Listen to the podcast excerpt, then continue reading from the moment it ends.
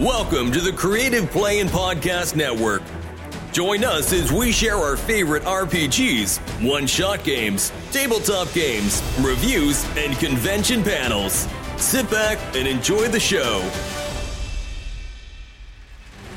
Hi, this is Kelly, aka Trixie from Ragnarok and Roll, a Sign to Ragnarok story, and Tilda Wimblewick from D&D Journey of the 5th Edition.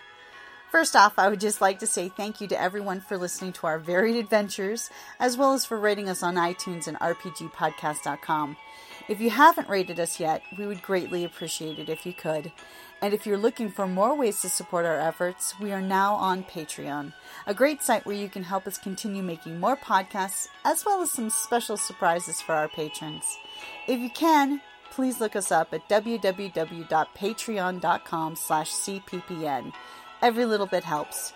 And again, thank you for listening. So, um, would you like to introduce yourselves? Yes, I am Jen and Tanya. We are part of the Roynish Turtle Conservation Society because nobody wants another turtle war. That's correct. That's right. Save the turtles. And I'm Jocelyn, also sometimes known as Madame Askew, time traveler and tea lover, which has really confused everyone today. So thank you, everyone. I'm so glad that I've been on brand. I'm here today as a representative of the Cult of A'Tuin. Uh, it's a sister organization to the Roynish, Roynish Turtle Conservation Society. So, and we are here to talk about the books we used to love which is a conversation we started last year right here at Tuscon over cocktails, outdoors by the pool, being sort of insouciant and sassy as we are wont to do, as we were reminiscing about, oh man, I used to love that book, but wow, when I tried to read it again. 12 year old me had a different bar. Woo! and then there was, did you hear about that guy and what he did with his wife? oh my goodness. So we're going to continue that conversation a bit tonight. And I want to preface as we're getting into this that A, I made the outline, so I apologize profusely for the lack of organization. B, um, we're not going to talk about too many terrible topics, but there are going to be some mentions of child abuse and some mentions of sexual assault. And we're going to try not to make that graphic, but if that is something that is hard for you to hear, I just want to warn you in advance that those topics are going to come up. That's our serious note. That'll be it. Everything else is going to be real irreverent. Okay. so, and I think one of the things we need to talk about as we get going is that old chestnut. How do you separate the artist from the art? Woo! Now, sometimes that's a lot easier when the artist. Oh, and howling, it's a lot easier to do when the author isn't constantly, constantly reminding everyone what a terrible person they are. Mm. That's right. Or when they're just dead. That really also helps.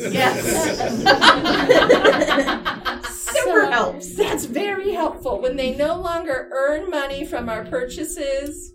Wow, does that feel better? So, like, buying stuff about Lovecraft or buying stuff set in Lovecraft's universe, I'm not like, oh no, that asshole is gonna buy another mansion. No, no, he can rot with some worms in the ground. He's not getting a penny from me. It doesn't matter. He was a racist. I hope you know that. If you didn't, now you do. Surprise! Surprise! I feel like that is not a spoiler, but I apologize if this is the first you've heard of that. Yeah. Yeah. So I think what I love about it, right, is that you know we have these fond memories, and um, it's just it's hard for me, you know, when I go back. Um, to it kills my childhood a little bit. Yeah. Yeah. Yeah. That's fair. Like some happy memories associated with that book or whatever. Like stabbed a bit in the heart. I feel betrayed, honestly. Me too. Yeah. And especially like, well, as we were talking about when they're alive and they're doubling down, that's Mm-hmm. a little bit hard. We're going to talk about that. Yes, sir. I'm coming from outside the loop here, so I guess my question is, what the hell are we talking about? Yes, sir. We're, talk- we're Such a talking great question. about books we used to love. Yes, but you're obviously talking about something you all know and understand, and I don't know what the hell it is. Well, they'll get to it. We're going to get to it very specifically, but I think we're all alluding to J.K. Rowling if you like. Oh, okay. Because, you know, she keeps doubling down on being a real jerk face on a daily basis. so it's very hard to be like, oh, well, her stories are fine. Because then she's like, but wait, hold my teacup. I mm-hmm. need to say something else awful today. Mm-hmm. It, it really takes you out of enjoying her art when she continues to be Yeah. hateful. Yeah, mm-hmm. So, agreed. but uh, mostly is to talk about how we love things growing up. And as we age, we have different expectations. And as we come to understand things about storytelling and art and the world, we have a different understanding of how some of these things, like, we're imperfect and whether or not we can reconcile our enjoyment with that imperfection. Okay, so do you want to talk about uh, some of the beloved books that we loved in the past, but they've aged poorly? Yes. Yeah. Yeah. I'll start.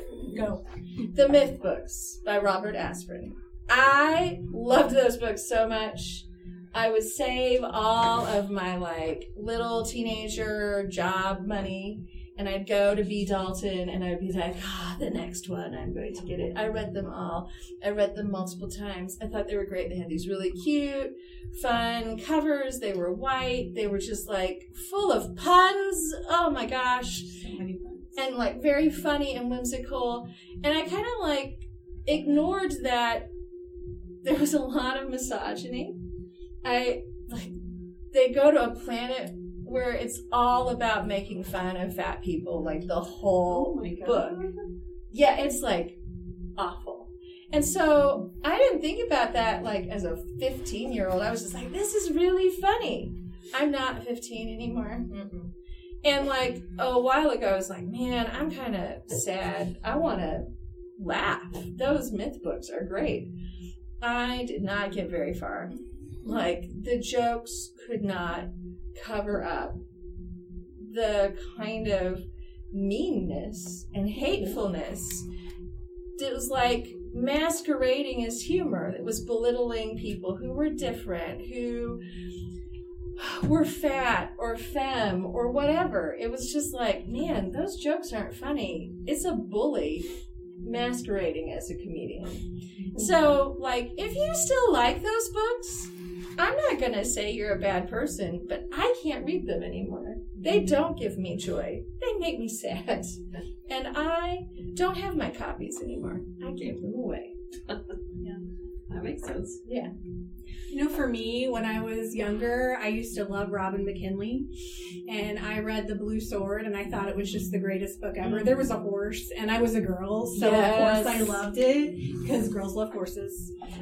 And um, I went back and reread it a couple years ago, and I realized it was really suffering from white savior complex.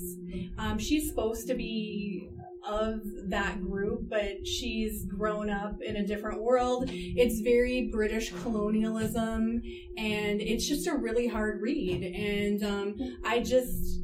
I, I don't have the same regard for it I used to have, and um, and that was sad because I like I used to, as I said, as a kid, I used to read it like religiously, and now it's done for me. Yeah, and she's still considered like one of the greats, and that is a book that definitely is on a lot of lists and it's important to a lot of people. But there it is colonialism. Colonialism. Boo. Boo. Um, well, some of my teen favorites are, are the trigger warning category. that the authors of them fall under that content warning we gave you at the beginning. Like, when I was in high school, I just devoured the series that David Eddings wrote. like, the Belgariad, mm-hmm. and and it was like a lot of like you know you've got your chosen one who gets a group together to go around on an adventure and save the world and there was this wonderful sorceress character named Polgara who was just fantastic it was it was a good time there's like 10 books because you have your five at the beginning and then there's a like a sequel series and The Malloreon. I love them. Yes. And then he had this other series about some other people, and I thought they were great. And, you know, and then over time you come to find out that his wife had been helping him write all these books, and he she was never credited at all until Much later. much much later.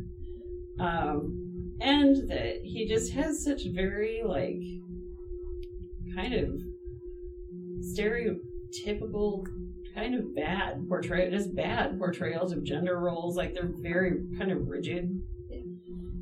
And then we find out that the Eddings is were child abusers. Like really really bad bad stuff. Closet, right? Yeah, I mean they went to prison for a year, both of them, and they so they they adopted some children, and uh, fortunately those children were removed from their care, but those children really suffered a lot at their hands, and like I was kind of like having a hard time reading those books like before understanding that, but that was the thing where it was like man, it's not just that these books are like rigid and kind of shallow depictions and a lot of stereotypes. All of those things is that they were truly horrible people. Now, I don't think you can make an apology for people who went to prison for child abuse. And um, a lot of authors of note who got their start, um, you know, have also been have decried the Eddings. So it's it's something that not a lot of people know, but there are articles. It is on record. It is not a rumor. yeah So And like the other main one for me was the Mists of Avalon. Um, it's like oh, I was, you know, this teenage geek who had like I read I, a huge. I loved Arthurian legend. Yeah. I still kind of do. And then like uh, somebody told me about the Mists of Avalon. Oh, you should read it. It's like a kind of a feminist retelling of the Arthurian legend, and it's a great book. And I finally got, you know, the used bookstore I went to. Finally got one, so I got my hands on it and I read it, and I was amazed. I just loved it. I felt like it was just this big, like it was a, it was one of those things where whenever you're younger and you read a book, and I mean, it, it happens even when you, it happens when you're an adult too. Now sometimes you can find a book that just clicks with you so much that it's just an experience to have read it. And then I found out that she and her husband are trash. Yep. Like her daughter accused her the daughter accused Zimmer Bradley husband of assaulting her multiple times, and Marion Zimmer Bradley did nothing. Is that is what we have learned, and it's it's a hard thing because that was a good like an important book for me, and the sequels that I read were very good. But now it's one of those things where whenever the meme goes around online about, oh, you know, oh, over the next however many days, post your favorite books, one per day. And one like the last time I did one, I did post this book and I said and I in my caption I said, This is a great book, but please read the comments. I cannot say I cannot recommend that you buy this book new. If you want to read it, go to the library, buy it used, so you're not supporting their estate. Yeah. So, you know that that is, I think, one of the hardest ones when I learned about uh, of Avalon. I think for a lot of people in the '90s, um, especially like teenagers, feminists, uh, it- people who were like on their path to being pagan, it was like such a foundational book. I read all of her Darkover books, like Yeah, I've heard great I heard great things about those. she gave a lot of people a start like by all you know, reports at the time she was this feminist icon who was building people up and doing wonderful things.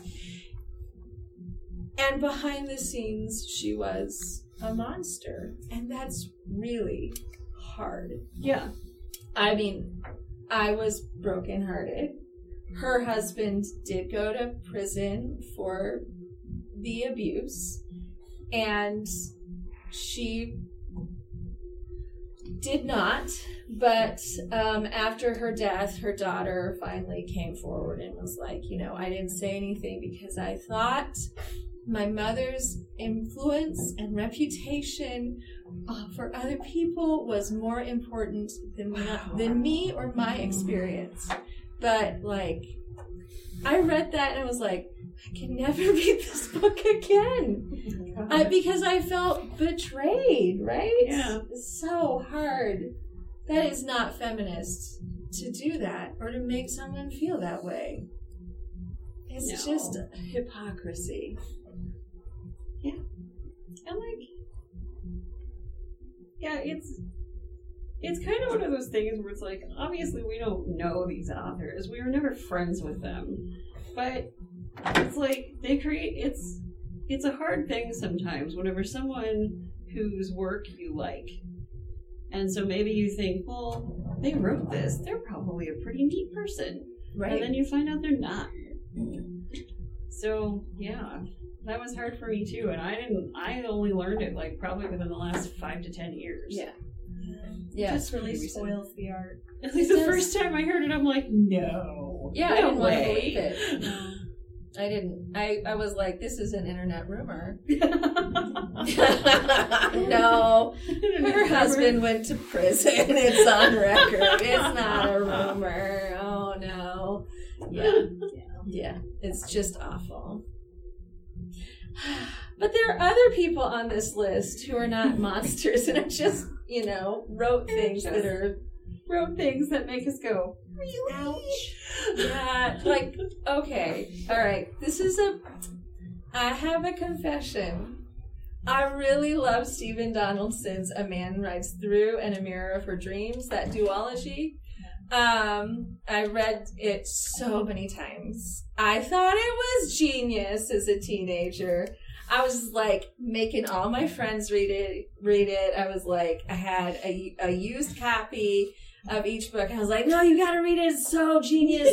she goes through a mirror into another world and is like, oh, it's like time travel, sort of, but alternate world. I was like, it's everything I love. And then she's a magic person too. It's so cool.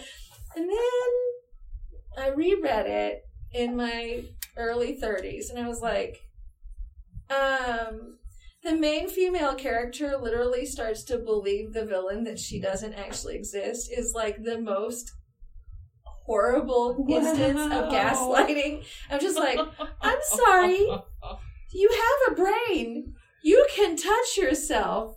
You have a life and memories, and you have lived a life. She's like in her 20s or something, and she's just like so beaten down by society on one side of the mirror that when she goes through the mirror, this villain is like, Well, you came out of a mirror and I imagined you in that mirror. So all of that stuff you lived, that's a fantasy from my head. You're not real. And I'm just like, How did I think this was great?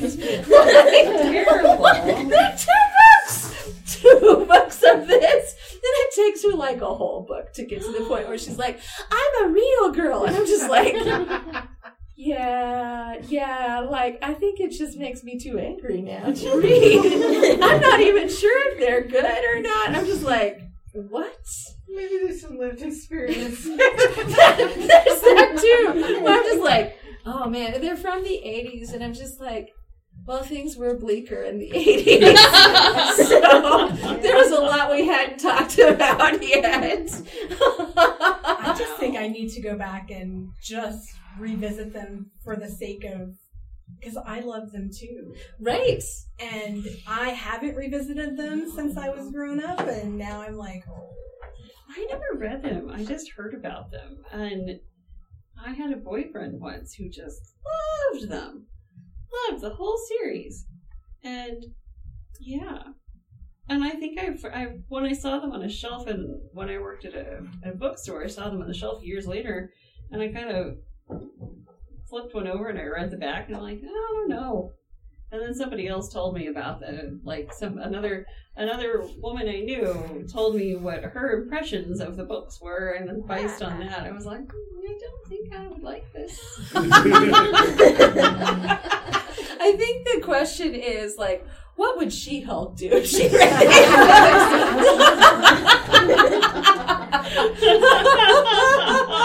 Oh my gosh. I mean, I suspect Stephen Donaldson is like a. I actually don't know if he's still alive, but I suspect he's a fine dude. You know, like he's he's a skillful writer or whatever. yeah. I have no information that he did anything, you know, untoward. But he did also write the Thomas Covenant books, which I tried to read as an adult, and I'm glad I tried to read them as an adult and not as a teenager. I couldn't even finish. Like, I think that was actually the Stephen Donaldson series that someone told me about. oh Yeah. man, Yeah. there's Yeah. there's They're like a little rough. yeah.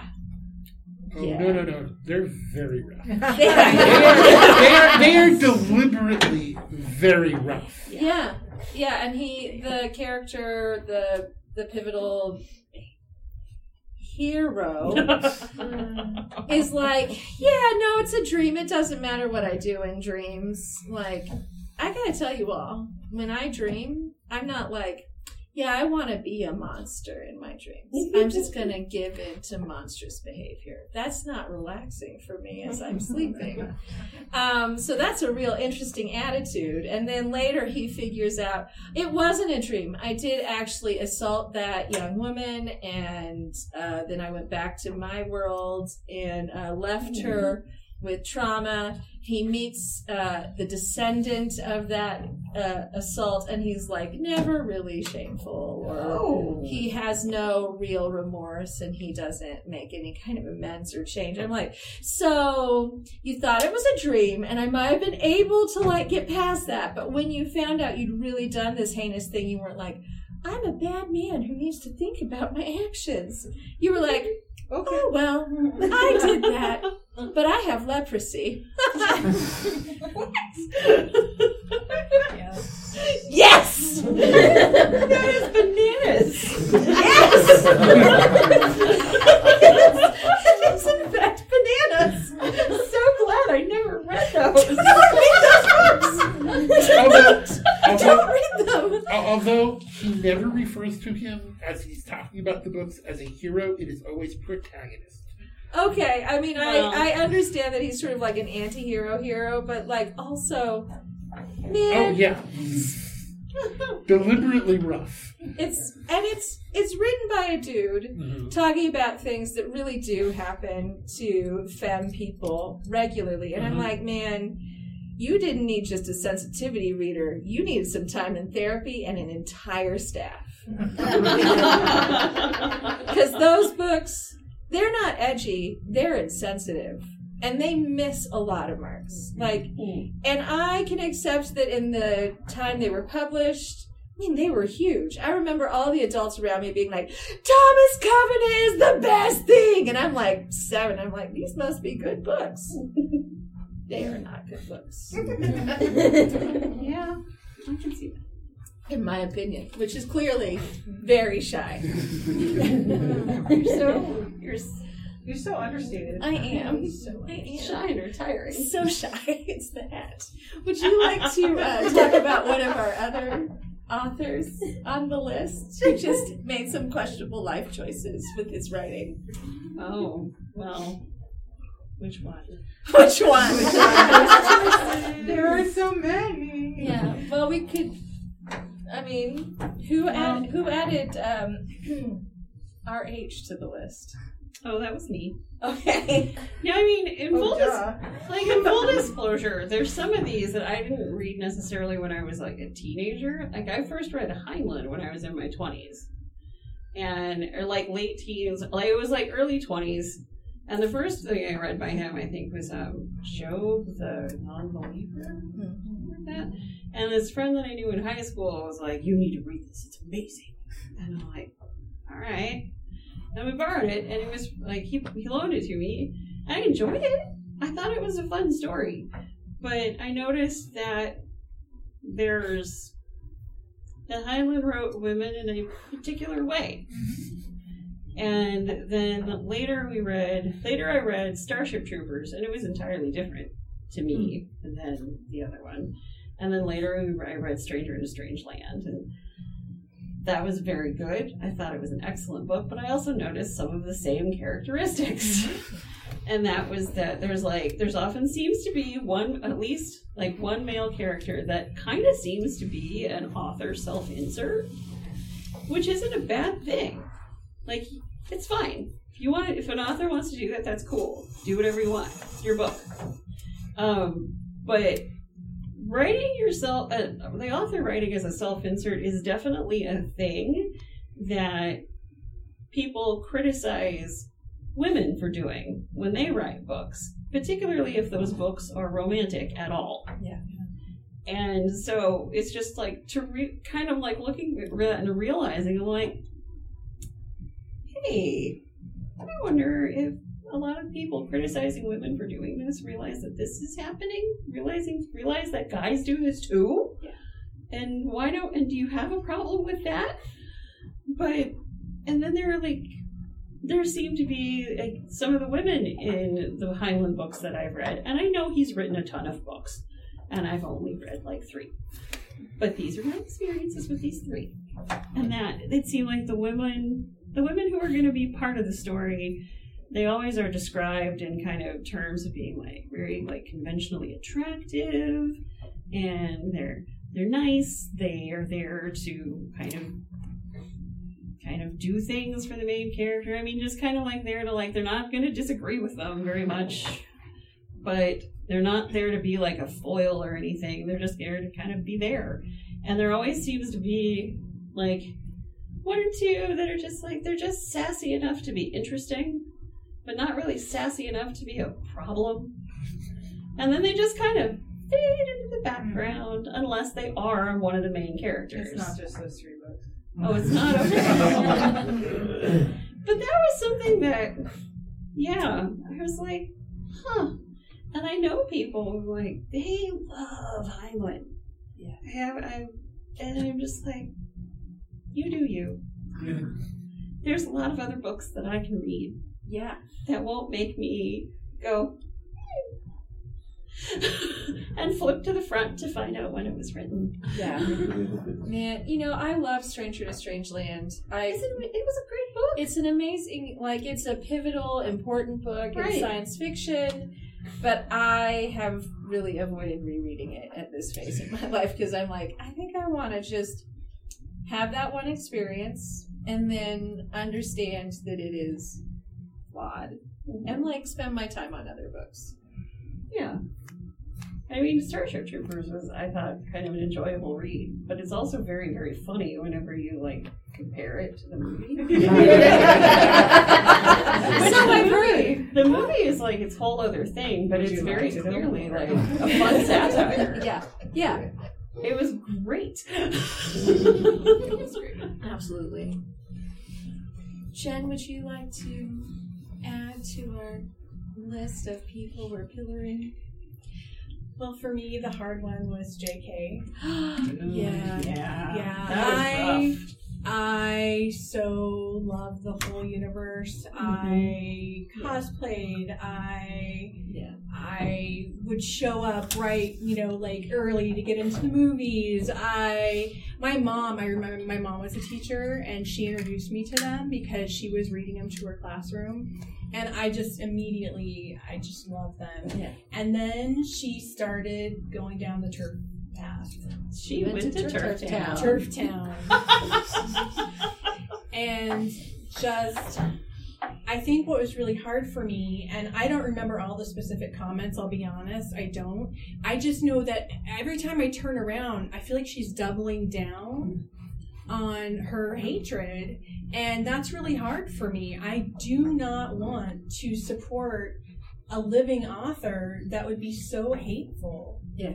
And um I just I I gave away all my Harry Potter stuff. No. I gave it all away. Same. I mean, I still have, I still have my stuff, but I don't really wear it very much because I feel conflicted. Last year I did, a, I mean, last year here at Tuscon, I did a cosplay that I called the uh, like the like party Hufflepuff or something.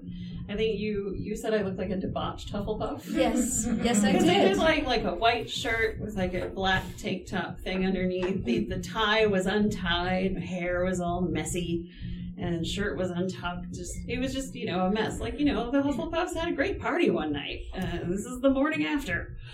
It was a great cosplay. But I actually like stopped and I had it in the hotel room and I was talking to Jen and I'm like, I'm not sure I should wear this. And they were like, Well, I think you'll be fine. Because we know you and it'll be okay. And it was okay. And like I still have my Hufflepuff sweater, but I still feel a little kind of weird about it. And now it's like I still enjoy it's it's it's harder to enjoy the world after her. Yeah. Yeah. You're like, yeah, I see you. Puffs, puffs unite. I also felt it was hard though in the novels because when you get to book five, when she's getting sued by an American woman who claimed that they, she wrote Harry Potter, Yeah. that that hate that she had and resentment also came out so much in Umbridge. The whole Order of the Phoenix to me was suddenly like, who is this woman writing these books? This is not the same person who wrote one through four. Right. And then the movies as well completely turned dark and terrible. And I'm like, this isn't. Can I keep the first four and like divorce myself? You know what I mean? Even before the current eighty. Yeah. Yeah. And I know there was a lot of discussion about. I worked in a bookstore. Um, I, I worked in the book in a bookstore for the release of books four through seven, and I had never really heard of a Harry Potter except for listening to the Daily Show make fun of the people who thought it was demonic. until I started there, and my manager was like, "Oh, honey, you need to read these."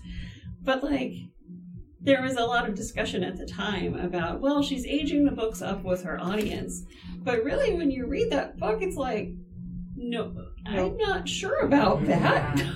Yeah. Yeah. And so, like, so yeah, it's oh. like, yeah, that was kind of rough. Mm-hmm. Those books, that series got real dark real fast. Oh, yeah, We're go talking ahead. about I couldn't even finish that JK. one. You know, Yeah. my I hadn't read, I heard about it, but I hadn't read any of the books. It's so My boring. Nephew, who was in fourth grade, said, it's okay. It's okay. So, Aunt Shelby, can you read these? I really like these books. And so I'm like, well, I don't have them. I'll loan you mine. I'm like, I'm in. So he already, he was up to book four because that's when it was out. So I read one through three because he was rereading book four for the bazil- bazillionth time. He actually disintegrated this book. I would watch it and it was okay, well, cover's a little torn. That's cool. And then this book cover was gone. Next week I saw it again. He started picking at the the the, the cover, and then the cover was gone, and then it was torn in half. so we called it the well loved edition. Um, and then after book four, I bought both nephews the book. So we all three of us had our own book, and then we would talk about it. And then turning, finding out they're both in their late twenties now. Finding out her, Predilection for awfulness? yeah, Yes. I was sitting there and I'm like, I obviously do not subscribe to that crap. Yeah. But it was, and I was torn too because I had these memories with my nephews and how, you know, my that's, what a lot of people were into. Yeah, and I was like, you know what? Screw it. My nephews brought me this world.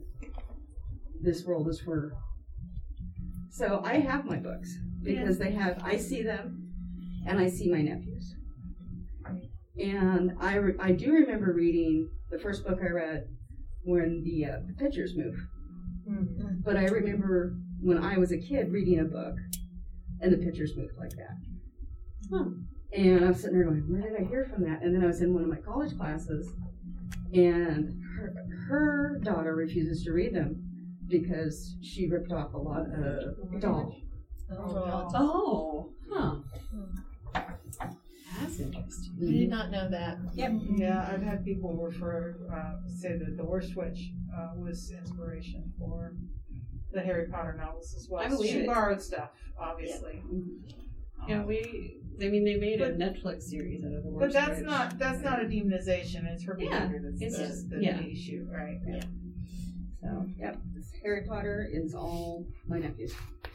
And you know, I've seen a lot of people, especially in the online community spaces, talking about how they just have divorced the books from the author. Yeah. Because, you know, there are like, especially my friends who are trans, like those books when they were kids really gave them a lot of inspiration and help and support and made them feel like they could, you know, navigate this experience mm-hmm. that they were having. And so they don't want to like give up that book. And mm-hmm. I'm never going to oh, say anything hateful or belittle fans because I personally feel like the fans are what made those books actually Oh, yeah. great. Yeah. And it was like the way that people riffed off of the books and the art they created. And I'm like, if you want to buy on Etsy from independent creators, spend those dollar dollar bills, y'all. Yeah. But I'm not gonna give her dollars anymore. She hasn't. She has plenty. Yeah, she has plenty.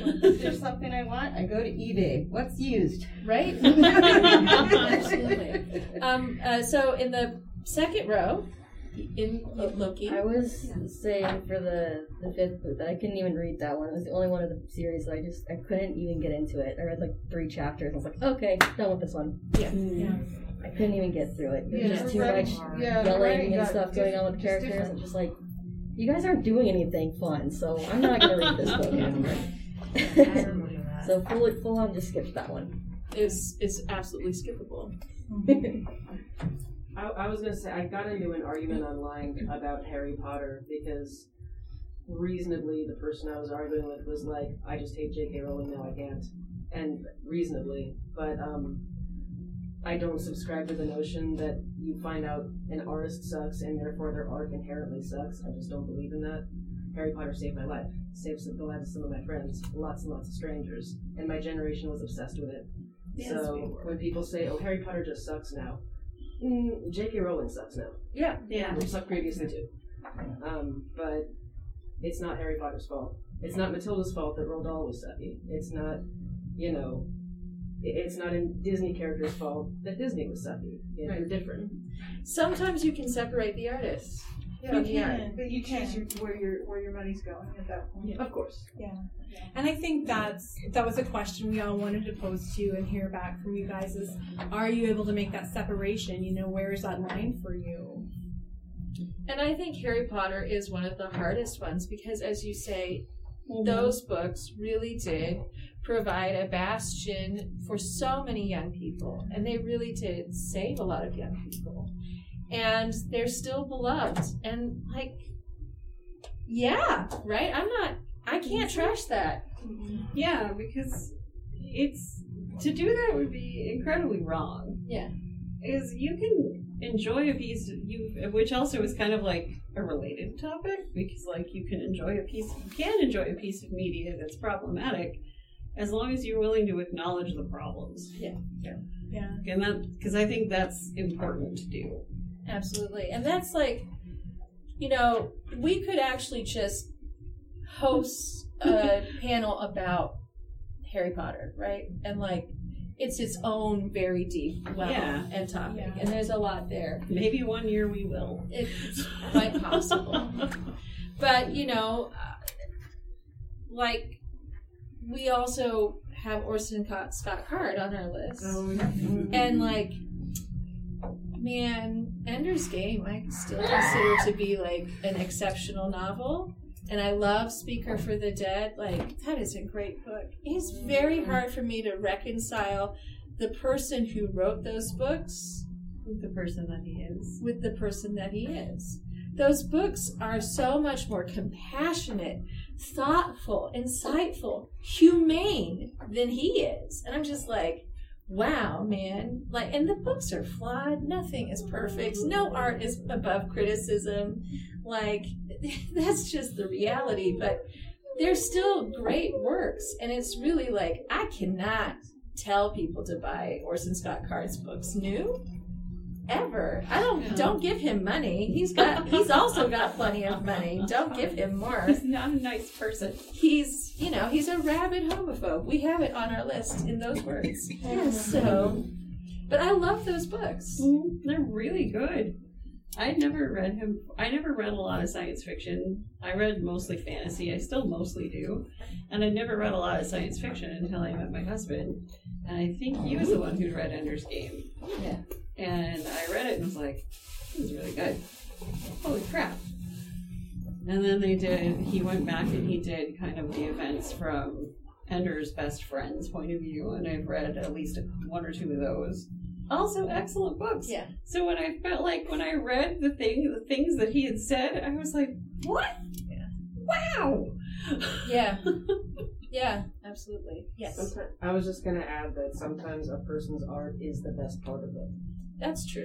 That's, a true. really That's good deep. point. It is. Yeah.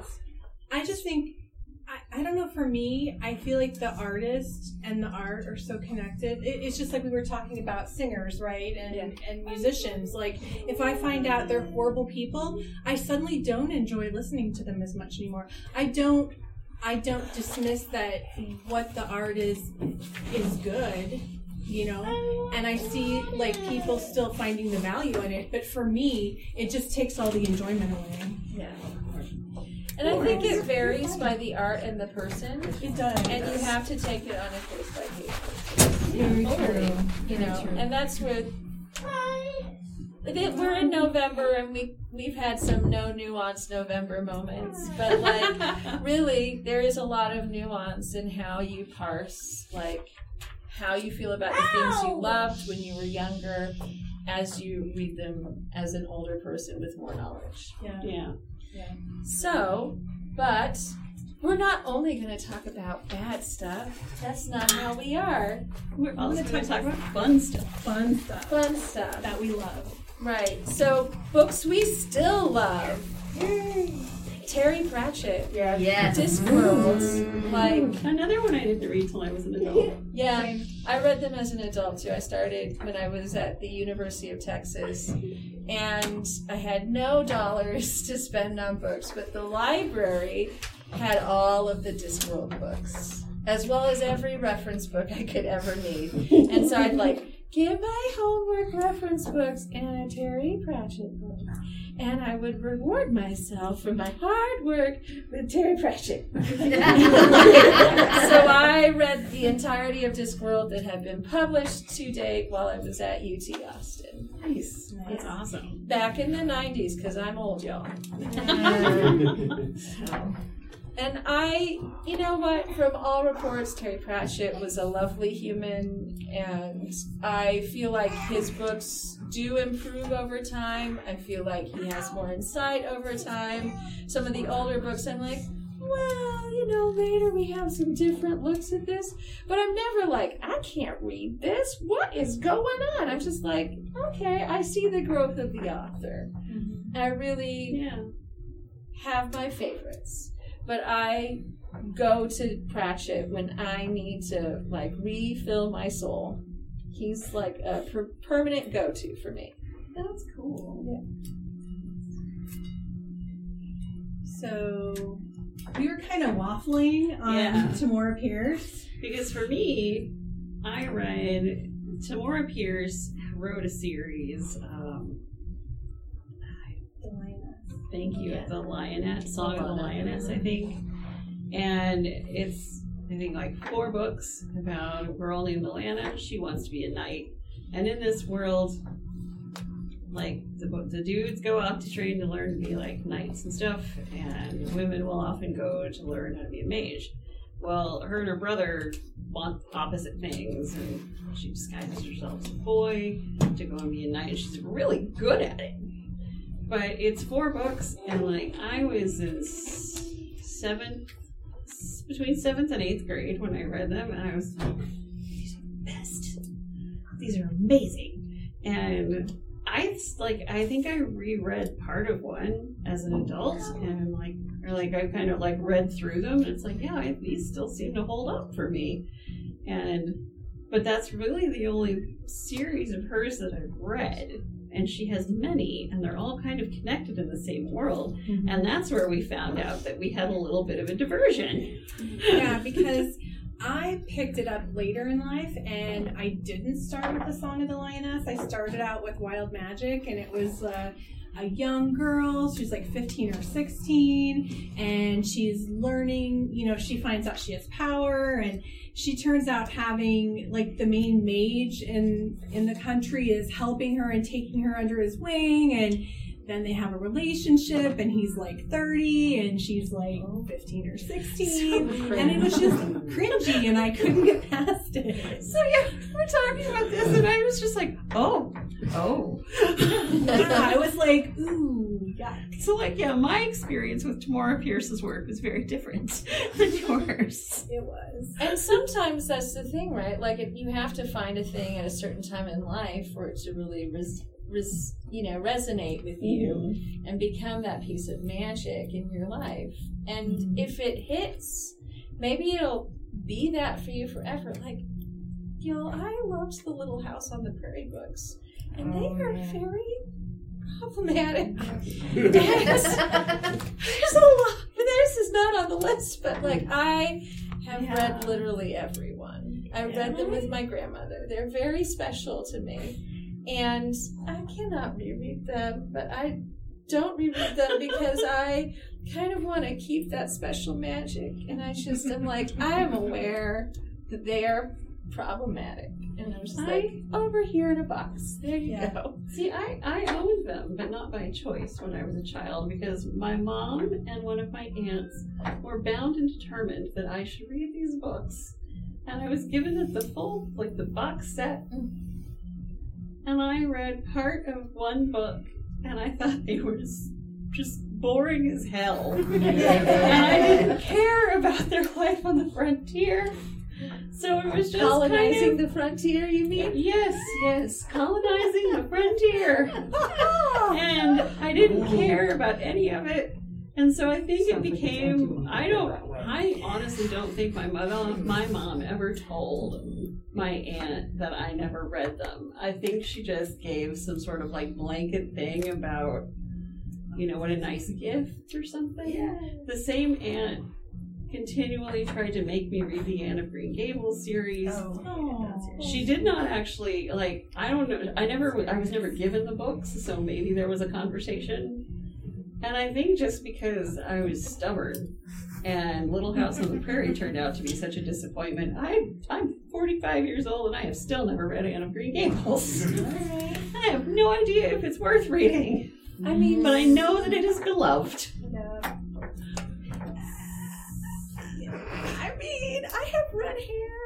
I definitely read those books, and I really definitely love them. I did too. Yeah, and that's really cool. But um, also, I my first cosplay was like Laura Ingalls Wilder. I definitely wore a little Oh. prairie dress, like when I was like ten. Yeah. So for me, books I still love that I can't stop loving. I love Anne McCaffrey. Yes. I still Yes. read all the Pern Oh, and like the whole Dragonsinger yeah spin-off. Oh I my just gosh. I loved that. I was a little aspiring musician and I thought that was the greatest series I'd ever read. I loved those books in high Same, school. same, same. And there, the other series from her, and she also had multiple series of books. And the other one that I loved from her, the series is called The Tower and the Hive, and it's Mm. science fiction, and it's like telepaths. And the first book is The Rowan. And I apologize that I don't remember very much more than that. I just remember that I needed them like oxygen when I was in high school. Yeah. So let's jump only because of time. Uh, we have books that we recommend right now. Yes. So if you're like, wow, these ladies really seem to hate a lot of books. we also love books. And uh, Tanya, would you like to get us started? Sure. Some of the ones that I picked out, I on the outline there was originally only three bullet points, and then I added a fourth one for mine. Um, You're welcome to have four. um, well, one the first one that I have down is Tuesday Mooney talks to ghosts, and it's not necessarily like it's. I imagine that in a bookstore, it's probably shelved in the fiction and lit section, but it's basically like it's just a delightful book that there's some heavy subject matter, but it's very well balanced by some of the whimsy and stuff. Like it's a Tuesday Mooney is this woman who works at a hospital and like things are involved. I think it's around. I don't remember exactly what city it's in, but basically somebody, a very rich man that was part of the the local community, but he did a lot of like charitable things with his money and rabble rouse, so he everybody liked him. He did this thing where like when he died a scavenger hunt was launched. And like there's clues all over the city and you have to follow the clues and like people are getting up in little teams and forming books on like facebook groups to talk about the clues. And this is like this is tuesday's jam this kind of thing. And so like her and uh, her best friend start doing it and like you learn a lot like there's a lot of fun like relationships like just like with friendships and people figuring things out and just a lot of just a lot of really fun whimsy honestly. The second one on my li- list is completely different and it's called gideon the ninth. Mm. And it's like you know Tor.com, someone described it as like sword lesbians in space. Oh. I mean, it is about. It's also kind of like sci-fi fantasy together, and there is like a lot of they're not like the characters are necromancers, so there's a certain amount of body horror. So if that is not your thing, then maybe maybe skip that one. But it's just delightful because Gideon is great. She's sassy and fun and loud, and it's great. And then there's Trail of Lightning by Rebecca Roanhorse, which is meant going to be. A, it's eventually going to have a third book one day, and I look forward to that day. And it is set in like the after an apocalypse. And it's pointed out in the story that the Navajo have already been through an apocalypse. And I had never thought of that before, and I was like, and Coyote pays a visit every now and again, so it's lots of fun.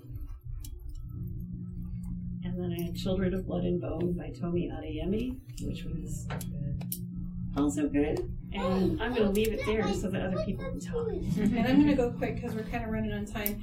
But um, I'm a big Brandon Sanderson fan, and so I put The Way of Kings down just for the first one if you haven't read it because I just absolutely love Brandon Sanderson's um, way he writes mental health.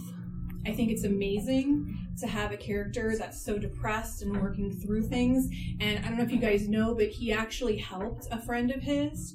Um, he wrote, uh, uh, it was like a, it was a novel that he and some other authors went in on to help a friend who was really depressed and in debt um, make up for his tax bill. Like he's so compassionate with mental health. I just I love it. And I re- I actually kind of scared him. I actually scared Brandon Sanderson because I got up to him and I was like, "Thank you so much for writing these characters." And the little tears are coming down, and I I scared the man. he's looking around. There's like a long line. He's like, "Please don't cry, man." um, but then um, also um, Old Man's War. Um, I finally read Scalzi. Why was I waiting so long? I've listened to the man at cons for years. He's amazing. He's amazing, and I thought Old Man's War was so smart and amazing. Read it. Um, also, um, I read a lot of smut. Yes. Yes. And um, whether or not you like it, I mean, it's problematic, but I think Ruby Dixon is really funny. I like reading funny smut, so it may not sound great, but Ice Planet Barbarians is hysterical. and it's got a lot of naughty bits. So there I'm you reading go. it tonight. All right. Next. Um, so I do a lot of steampunk, as many of you know, and you probably are aware that I think P. Djèlí Clark is one of the greatest authors uh, in existence right now. Um, top 10 steampunk authors, uh, top 10 authors for me. And Dead Djinn in Cairo is a great place to start with him. But, like, really just read any of his books. This is sort of like a mystery with some magic, set in Cairo, with a damper as fuck, the language, uh, lesbian, uh, protagonist, solving crimes. She is great, and I would date her. Right. And then uh, Legends and Lattes, which is getting so much buzz right now, which is great because I would like him to be able to publish more books, which means you need to buy them and read them so he can publish more because that was his debut. It's a great book set in a D&D type world. It uh, cafe, it's cozy, it's sweet, there's romance, there's comedy, there are orcs. It's just so good. and um, Chuck Tingle. and Chuck Chuck Tingle. Tingle. Oh, I love Chuck. And listen, just do yourself a favor and read a Tingler. And then um, my final one is also another steampunk read, arguably steampunk. We could argue that, but we're not. Um, Dread Nation by Justina Ireland. Again, I just think this is a brilliant book. Uh, she's an amazing author. Uh, there is a sequel to this book, and it is set um, after the Civil War if the Civil War had erupted in a really bad case of zombies, and it's it's amazing. It's amazing, and it probes a lot of heavy shit, and it's The just sequel's really good, too. Yeah, I I'm passionate about this book, so yeah. Can, can I just interject a recommendation? Flipping back to Lovecraft, if you want to read something that is kind of um, addressing Lovecraft's racism while reimagining the Lovecraft universe, read The City We Became and The, the World We Make just came out by N.K. Jemisin. Oh, They're cool. phenomenal. It is the most unique science fiction horror I have ever read. Awesome. Cool. Thank you so much, and thank you all for Thank being you, yeah, here. thanks for coming. Yeah. Yay! We're going to talk about Sandman tomorrow. Thank you for listening to the Creative Play and Podcast Network. If you enjoyed our show, please check out D&D Journey of the 5th Edition and Ragnarok and Roll a Scion Hero to Ragnarok Story. Also, check out our Patreon page for more content and behind-the-scenes things, as well as joining us for a one-shot game or two.